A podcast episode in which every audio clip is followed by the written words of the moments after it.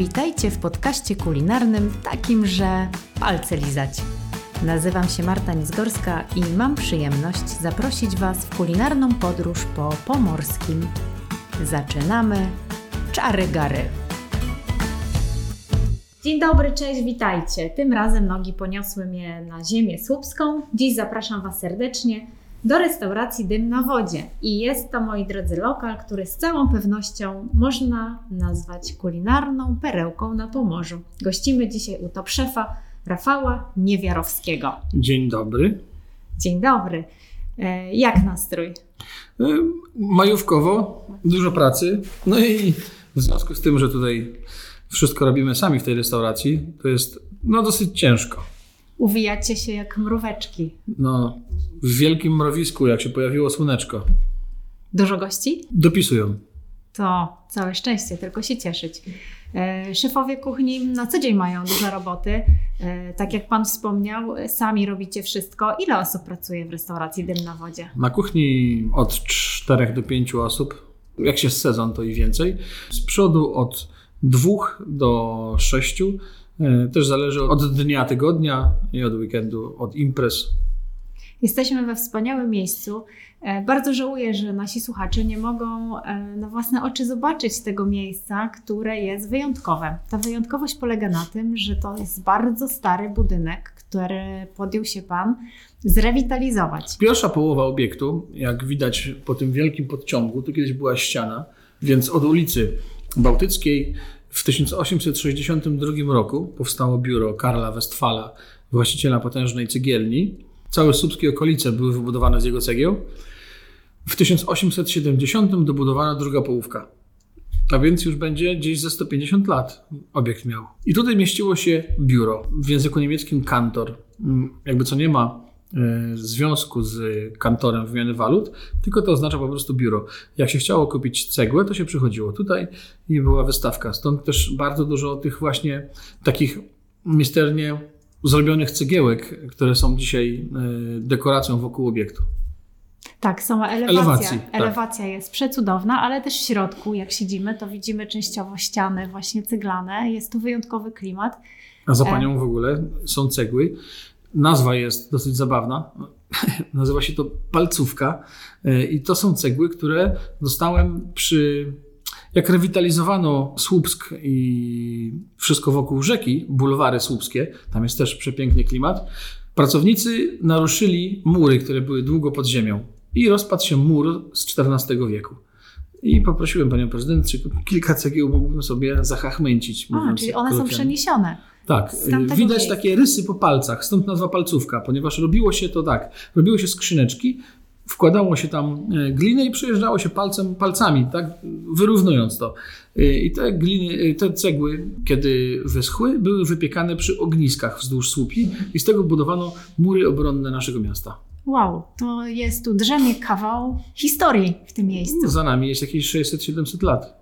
Jeszcze mam takie pytanie. Skąd pomysł na nazwę tej restauracji? Dlaczego dym na wodzie? Co zainspirowało, żeby właśnie taką nazwę dać? My cały czas jesteśmy na wodzie, pod nami jest rzeka.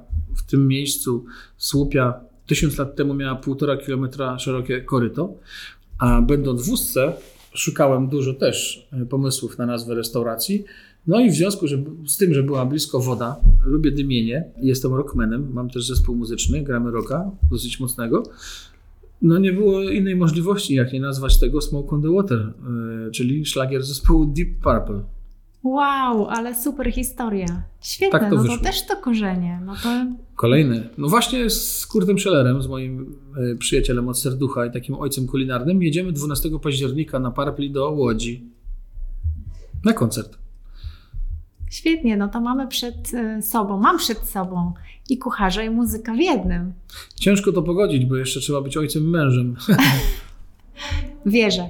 A skąd w ogóle pomysł, żeby właśnie w tym miejscu urządzić, zorganizować restaurację? Od dawna ten obiekt mi się podobał, a ja jestem estetą, lubię się otaczać ładnymi rzeczami i chodziłem za tym obiektem bardzo długo. No ale wcześniej była jakaś kuźnia, później, wcześniej w ogóle jeszcze przed kuźnią były y, sprzedaż hurtowa, taka BHP y, i nigdy nie mogłem trafić. No i w końcu zadzwoniłem do pani Krystyny Danileckiej-Wojewódzkiej, prezydent mojego miasta e, i powiedziałem, że bo 7 lat byłem w Ustce, ale już miałem dosyć tej ustki, czynsze rosną, tłok. Jak no. to jest, bo Ja jestem chłopakiem z tego miasta, czyli ze Słupska. Tu skończyłem szkoły, kulinarną szkołę, miałem tutaj praktyki w najstarszej restauracji też, metro. Tu była restauracja, gdzie jak Jaruzelski przyjeżdżał do Słupska na plac przed ratuszem, to na kołduny chodził do restauracji metro. Taka No i- kultowa, rozumiem, ta była tak, miejscówka. Kiedyś. No naprawdę, tam był pan Czarnecki, e, który po wojnie przyjechał tu z Warszawy, warszawiak i uczył naszych kucharzy e, sztuki kulinarnej. A więc to jeszcze było nieskażone pędami groszku, wszędzie pojawiającymi się jakimiś, nie wiem, pożyczkami na gałązce i takimi innymi dziwactwami. Wcześniej było dobre rzemiosło. I to rzemiosło jakby z pokolenia na pokolenie przechodziło w restauracji Metro na kolejnych kucharzy i mi też było dane tam praktykować. Czyli jest pan słupszczaninem i no, u siebie chciał pan stworzyć taką restaurację z prawdziwego zdarzenia, kultywując niejako e, te tradycje, z Tak których jest. pan wyrastał. No właśnie. A skąd to zamiłowanie do kuchni? Skąd u pana się to wzięło, że ta Mm. szkoła gastronomiczna, potem właśnie rozwijanie tego rzemiosła, aż do takiego artyzmu, do którego pan doszedł? Kiedyś byłem też łobuzem, a więc mama stwierdziła, że skoro lubię jeść i sam sobie potrafię coś ugotować, to był rok 90, no to chyba najlepszym rozwiązaniem byłoby pójść do szkoły e, kulinarnej na I tak kucharza. pan posłuchał mamy? Tak, ponieważ mama stwierdziła, że przy kuchni nigdy nie będę chodził głodny. Okej, czy tak praktycznie podeszła do tematu? Tak. O, to niesamowite, że pan posłuchał mamy, bo zazwyczaj w tym wieku to jest taki Moja ogromny babcia. bunt, Moja babcia też zaraziła mnie e, pasją gotowania. Oj, to jest jedno, ale też i grzybobraniem i jakby stycznością z naturą. To jest też piękne.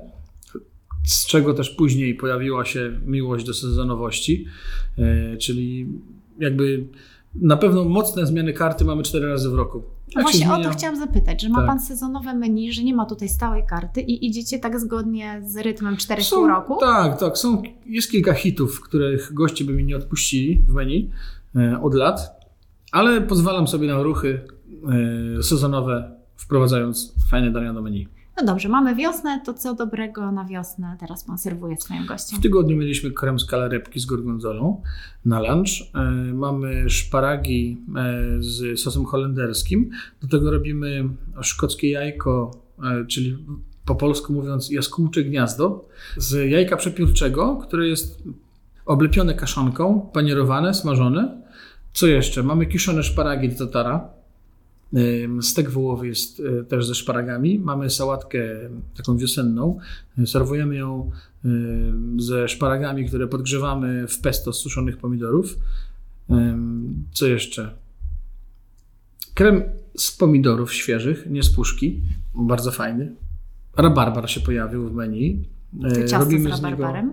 y, tak, sernik z rabarbarem, świeżym, pieczonym. No niesamowity klimat robi rabarbar w, w serniku. Jeszcze maliny są fajne. Y, Rabarbar mamy też y, w cepelinach. Cepeliny wytłumaczy, to takie Bardzo bym kartacze. prosiła właśnie, Tak. co to są cepeliny? Cepeliny to kartacze lub podłużne pyzy. Y, Faszerujemy je pieczoną kaczką w pomarańczach. Serwujemy z młodą kapustą, którą dusimy z pomidorami i świeżym koprem. Do tego są pyzy, tak? czyli cepeliny, kwaśna śmietana, smażona cebulka i pikantny dżem z rabarbaru. A więc trzeba korzystać z tego, co nas otacza. Szczaw też się pojawił, mamy pesto ze szczawiu. A propos cepelinów, to jest ciekawa historia, bo w Słupsku, w hotelu, nie pamiętam jak się nazywał, przy- na Starym Rynku, został on doszczętnie zniszczony przez Rosjan, jak i zresztą dzisiaj y, niszczą inne rzeczy. Był hotel, w którym rozpadł się plan okrążenia Ziemi cepelinem, czyli sterowcem. I w Jezierzycach, tam gdzie moja żona jest nauczycielką języka polskiego, są wielkie hale, które były y, takim garażem dla cepelinów, czyli tych wielkich sterowców. Taka ciekawostka. No i stąd te, te sterowce w moim menu. O, super. Świetny pomysł. Korzysta Pan, można powiedzieć, z darów lasów, jezior i mórz. Jesteśmy blisko morza, bo Ustka zaledwie 20 km stąd. Czy są u Pana w karcie ryby?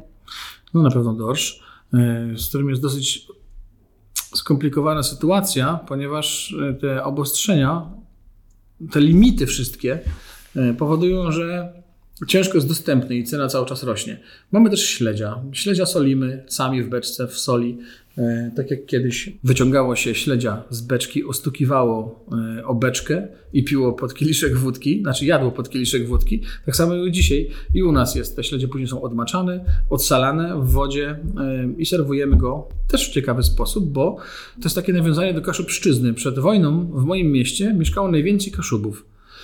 A później się przenieśli do Kartus i Kościerzyny. Dzisiaj wojna jest między tymi dwoma miastami, które jest bardziej kaszubskie. No a przed wojną Słupsk był bardzo, bardzo kaszubski, taka stolica Kaszub. No i mamy śledzia po kaszubsku. No czyli- właśnie widzę, że w karcie śledź po kaszubsku z żurawiną i cebulką, smażonej kanapeczce Nie każdy- ziemniaczanej, tak. smażone obierki z pietruszki i ajwar. Ajwar to chyba taki Nie, to już, jest- tak, to już jest dodatek, ale sam pomysł na cebulkę, cebulka z rodzynkami, z pomidorami, to jest śledź po kaszubsku, prawda, którego znamy. A tutaj, że nie każdy rodzynki jakby lubi. Ja są- nie lubię na przykład. No właśnie. I tu się pojawiła suszona żurawina. Czyli Dlatego- taka wariacja. No, Taki delikatna, tak. delikatna. Ma pan też w karcie zupę rakową. Skąd te raki? No niestety raki są mrożone, bo nikt ich nie nałapie. E, Z dobrego źródła je kupujemy. Zresztą nie ma nic złego w mrożeniu. Uważam, że mrożenie jest ok. Gdyby nie było ok, to byśmy go nie używali. W zdrowym sensie tego znaczenia.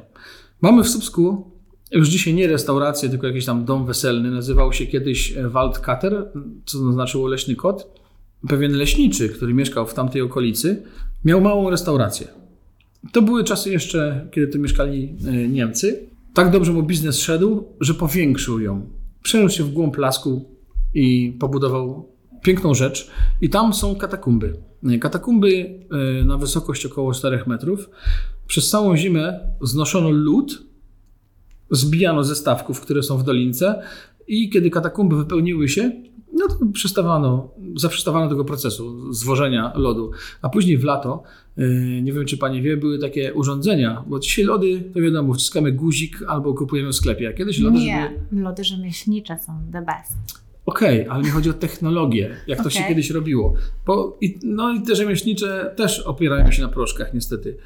Naturalnych metod mało kto dzisiaj wykorzystuje. A tam kiedyś robiło się tak. Kiedy było lato, e, wchodziło się do tych katakumb, wyciągało się lód, kruszyło takim szpikulcem, mieszało z solą i ubijało w, w specjalnym naczyniu do robienia lodów. To były dwie miski, jedna większa, druga mniejsza.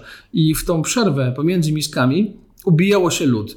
E, U góry była, była korbka, którą się kręciło. I wlewało się tam na przykład e, krem angielski i kręcąc pod przykryciem powstawały lody. Także już kiedyś wiedzieli, że mrożenie jest ok.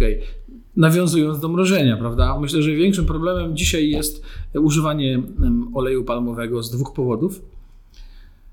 Rozkłada się w temperaturze ponad 50 stopni, a więc wiadomo, że jak go już raz zjemy w tych wszystkich sieciówach, to nigdy z nas nie wyjdzie, bo temperatura ciała człowieka to 36,6, Tak. chyba że mamy gorączkę, ale wątpię, żeby ktoś miał gorączkę powyżej 50.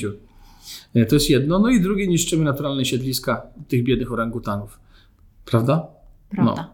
To są problemy. Jest Problemem dzisiaj- jest też y, ten płyn brązowy w butelce, którego się dodaje do y, tatara.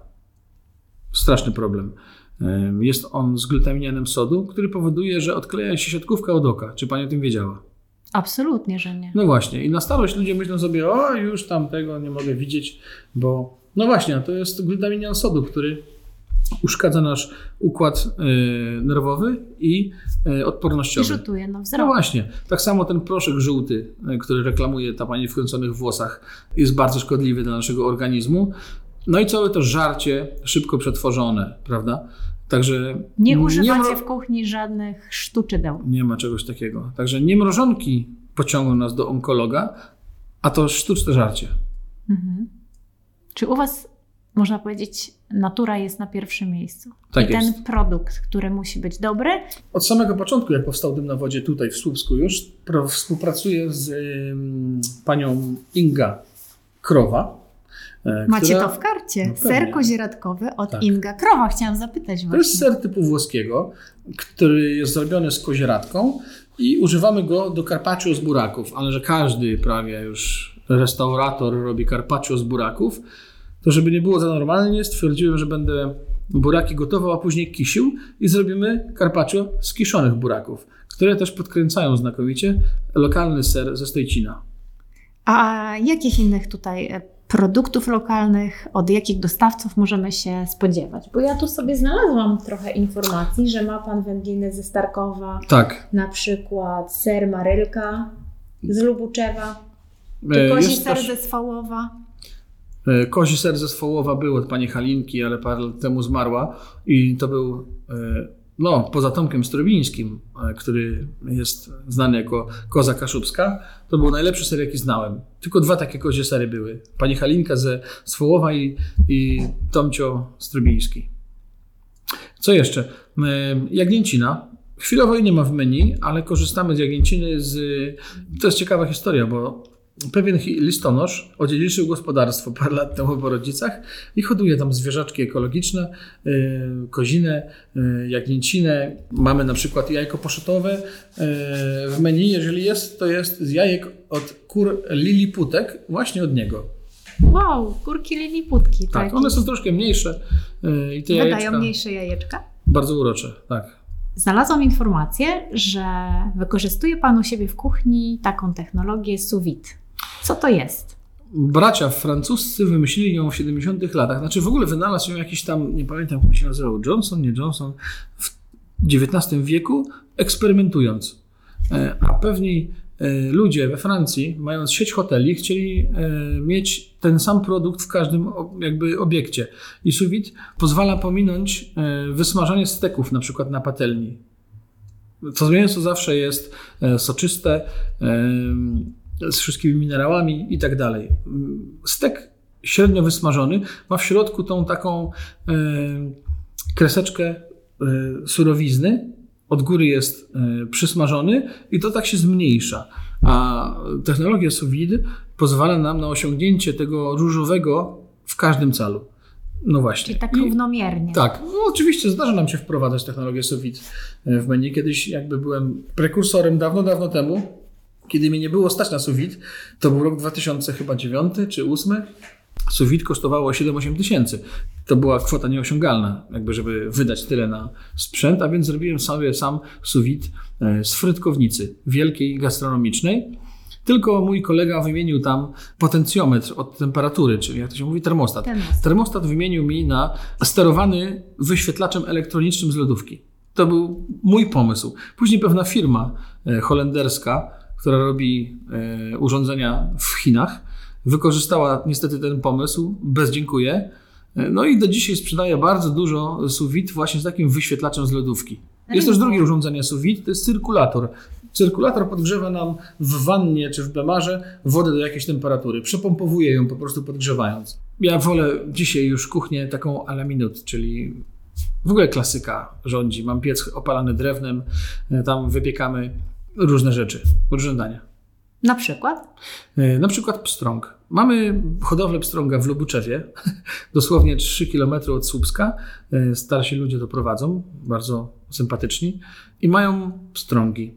Pstrągi i mini trocie. I te ryby są hodowane w temperaturze 8 stopni Celsjusza, czyli dosyć zimnej wodzie, prawda?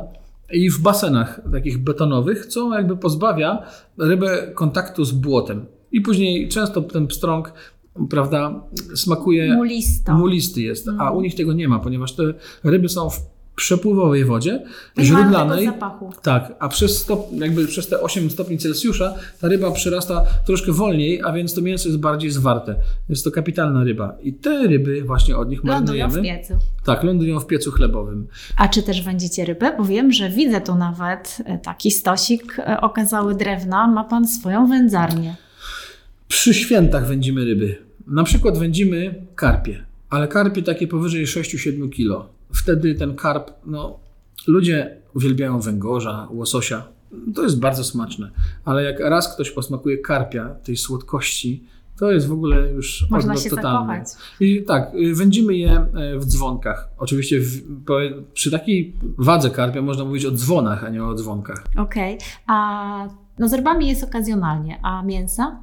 Na co Jeżeli jest pan- żurek w menu, to kiełbasę robimy sami i wędzimy. Jeśli są też e, zamawiane u nas cateringi, wędzimy potężne szynki, później odpiekamy. Także wędzarnia też e, jest przydatna. To już wiemy o rybach, wiemy o mięsach, wiemy o rakach. Kilka rzeczy w karcie zupełnie mnie zaskoczyło i myślę, że wymagałoby tutaj małego komentarza. Co to jest popcorn z sorgo na przykład? Sorgo to jest takie ziarno, które otwiera się tak samo przy wysokiej temperaturze jak kukurydza.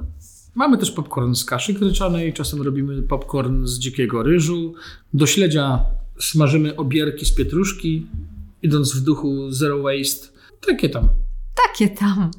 Kilka rzeczy jest naprawdę intrygujących i zawsze patrząc w karty znajduję takie rzeczy, o których mało wiem.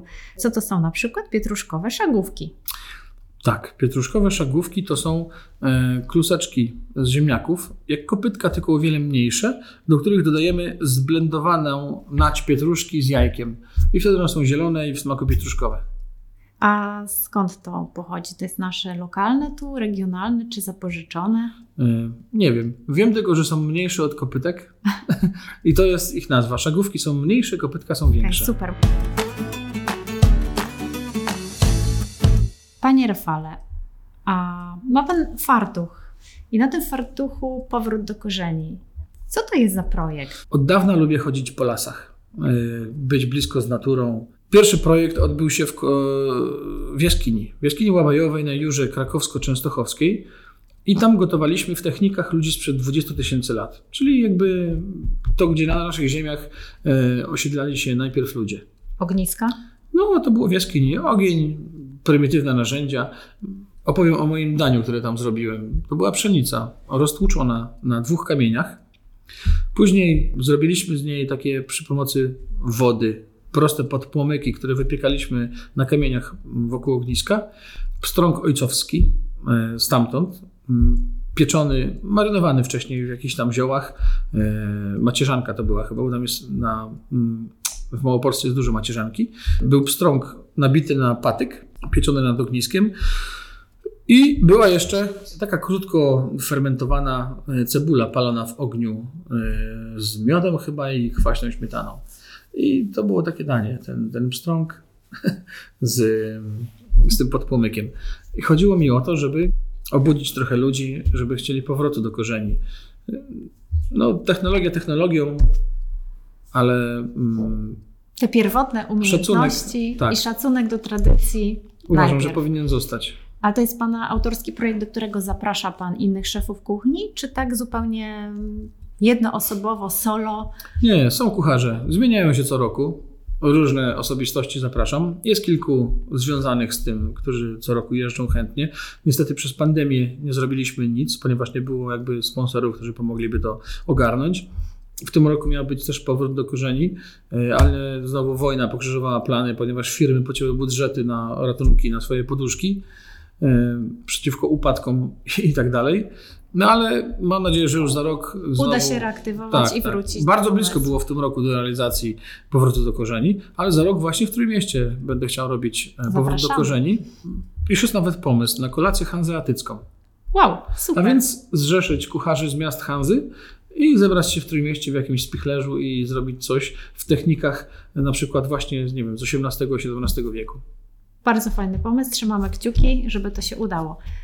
Żeby nie zostawić naszych e, słuchaczy mm, tak bez żadnego tipa, jak ja to mówię, i sekretu, który oni sami mogliby wykorzystać, to chciałam Pana prosić o taką podpowiedź, jak można wykorzystać w domu, nie mając jakichś wielkich e, talentów i umiejętności kulinarnych, szparagi. Jak w prosty sposób można w domu przygotować szparagi? Bo dzisiaj wiemy, że no jest wiosna i one są takim właśnie sezonowym mm, produktem. Często serwujemy je tak, jak ja to mówię, po chłopsku, bardzo prosto. Jajko, szparagi, ziemniaczek młody. Ale czy jakaś inna kombinacja wchodzi w grę? Co Nie by wiem, czy pani polecił? wie, że jak się jeździ po świecie i są szparagi po polsku w Nowym Jorku, to to oznacza, że dostaniemy je z bułką tartą w maśle.